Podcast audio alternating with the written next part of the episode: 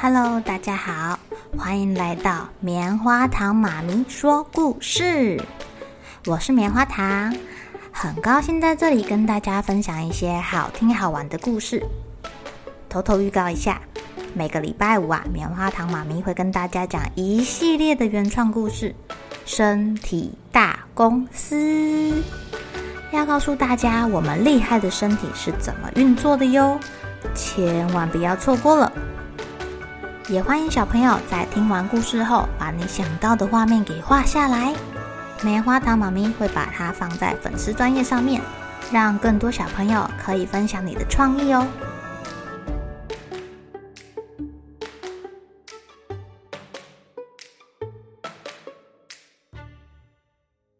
Hello，亲爱的小朋友，今天过得怎么样呢？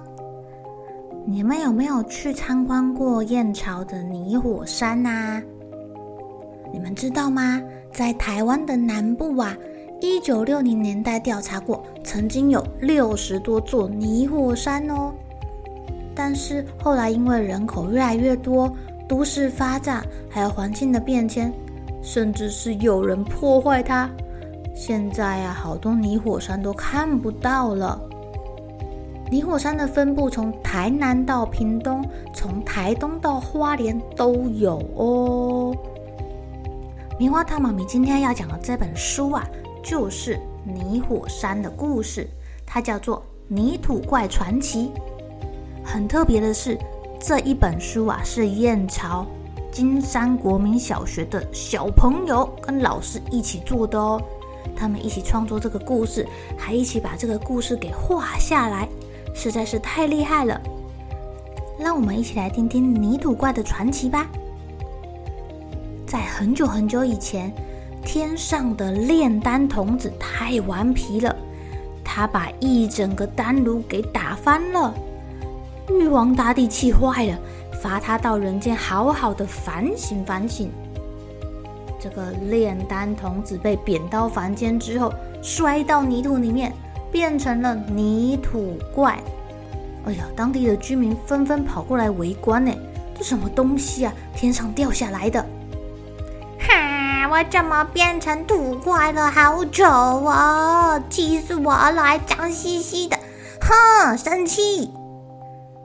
啊哦，生气的炼丹童子啊，不对，他现在变成泥土怪了，对着村民大吼大叫的，朝他们丢贝壳、珊瑚，人民就只好求玉皇大帝啦。没有人看过这个泥土怪是什么东西啊？启禀天帝啊！这有一个天降下来的泥土怪，嘿，给我们乱丢石头啊，砸伤了好多人，怎么办呢？玉皇大帝也很无奈耶，他只好派了麒麟将军去教训这个泥土怪了。麒麟将军领命来到了人间。可恶的泥土怪，你竟敢欺负善良的老百姓，还不束手就擒！嘿嘿，你有本事就放马过来呀！我才不怕你嘞！泥土怪就是个小朋友嘛，小屁孩。麒麟将军举起了他的刀，一刀劈下去，泥土怪变成了三段，其中一段呢掉在干旱的土地上，变成了太阳谷；另一段掉在水洼里面，泥土跟水混合成了泥浆。变成了羊女湖哦，剩下一段还在这里生气哦！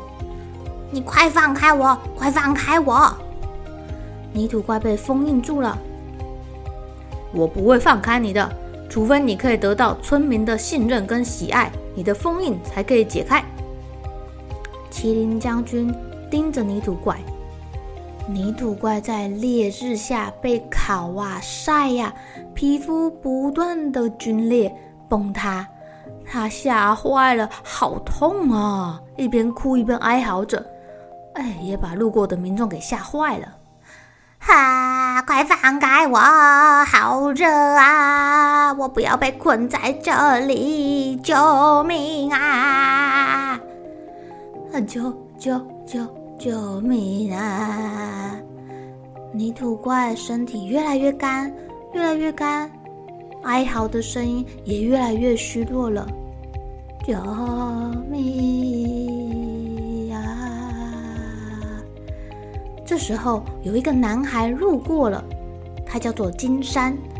呃，他也没看过泥土怪耶，不过他觉得这个妖怪有一点可怜。嗯，你需要什么帮忙啊？求求你，快给我水水！金山提了好几桶水，浇在泥土怪的身上，泥土怪渐渐变成湿湿黏黏的一团。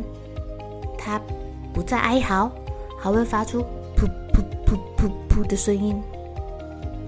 嗯，你为什么会在这里呀？金山问。泥土怪把自己被贬入凡间，还有被麒麟将军教训的事说了一遍。你是谁呀？人们都很怕我，不敢靠近我。嗯，你为什么还要来？金山回答他说：“唉，我爸爸种的芭乐长不大，不甜又不好吃，所以我每天在天还没有亮的时候啊，就来浇水，希望可以让芭乐长得好一点。”泥土怪想了想，说：“啊，不然你取我身上的泥土去用看看，我身上的土可厉害啦，含有很多的矿物质，应该能改善那个土壤，对你们家的芭乐有帮助的。”男孩挖了一些泥土，混合到他家的芭乐田土地里面。泥土怪没有骗他，哎，芭乐树越长越强壮，而且啊，果实。越来越大，哎呀！最后它采收下来的时候，又大又脆又甜的。金山好开心呢，他每天都来帮泥土怪浇水，然后告诉他他的芭乐树长得很健康，它的果实受到了大家的喜爱哦。泥土怪听到了，觉得有一点得意耶，因为他好像做了什么好事情。他心里很高兴哦，慢慢的，他就爱上了这个地方。泥土怪越来越柔软，越来越柔软，融入了当地的土地里面。他决定要让自己的养分遍布整个燕巢地区。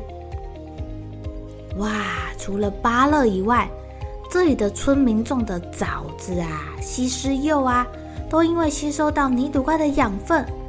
果实会有一种独特的美味哦，大家都好开心哦，哦，每个人都很感谢泥土怪。受到称赞的泥土怪啊，它没有越来越少，没有越来越小，反而越来越大，越来越大，每天开心的噗噗噗噗噗噗噗噗，那个声音啊，就像一座不断喷发着泥浆的泥火山一样哦。这一切，麒麟将军都看在眼里，他觉得很感动，他不想再捉拿这个泥土怪了。哎呀，麒麟将军终于可以好好的休息，不用再盯着他啦。他变成了一座特别的山呢，远远望去，那个趴着的麒麟将军很像公鸡的鸡冠，所以当地的居民又叫它麒麟山或是鸡冠山哦。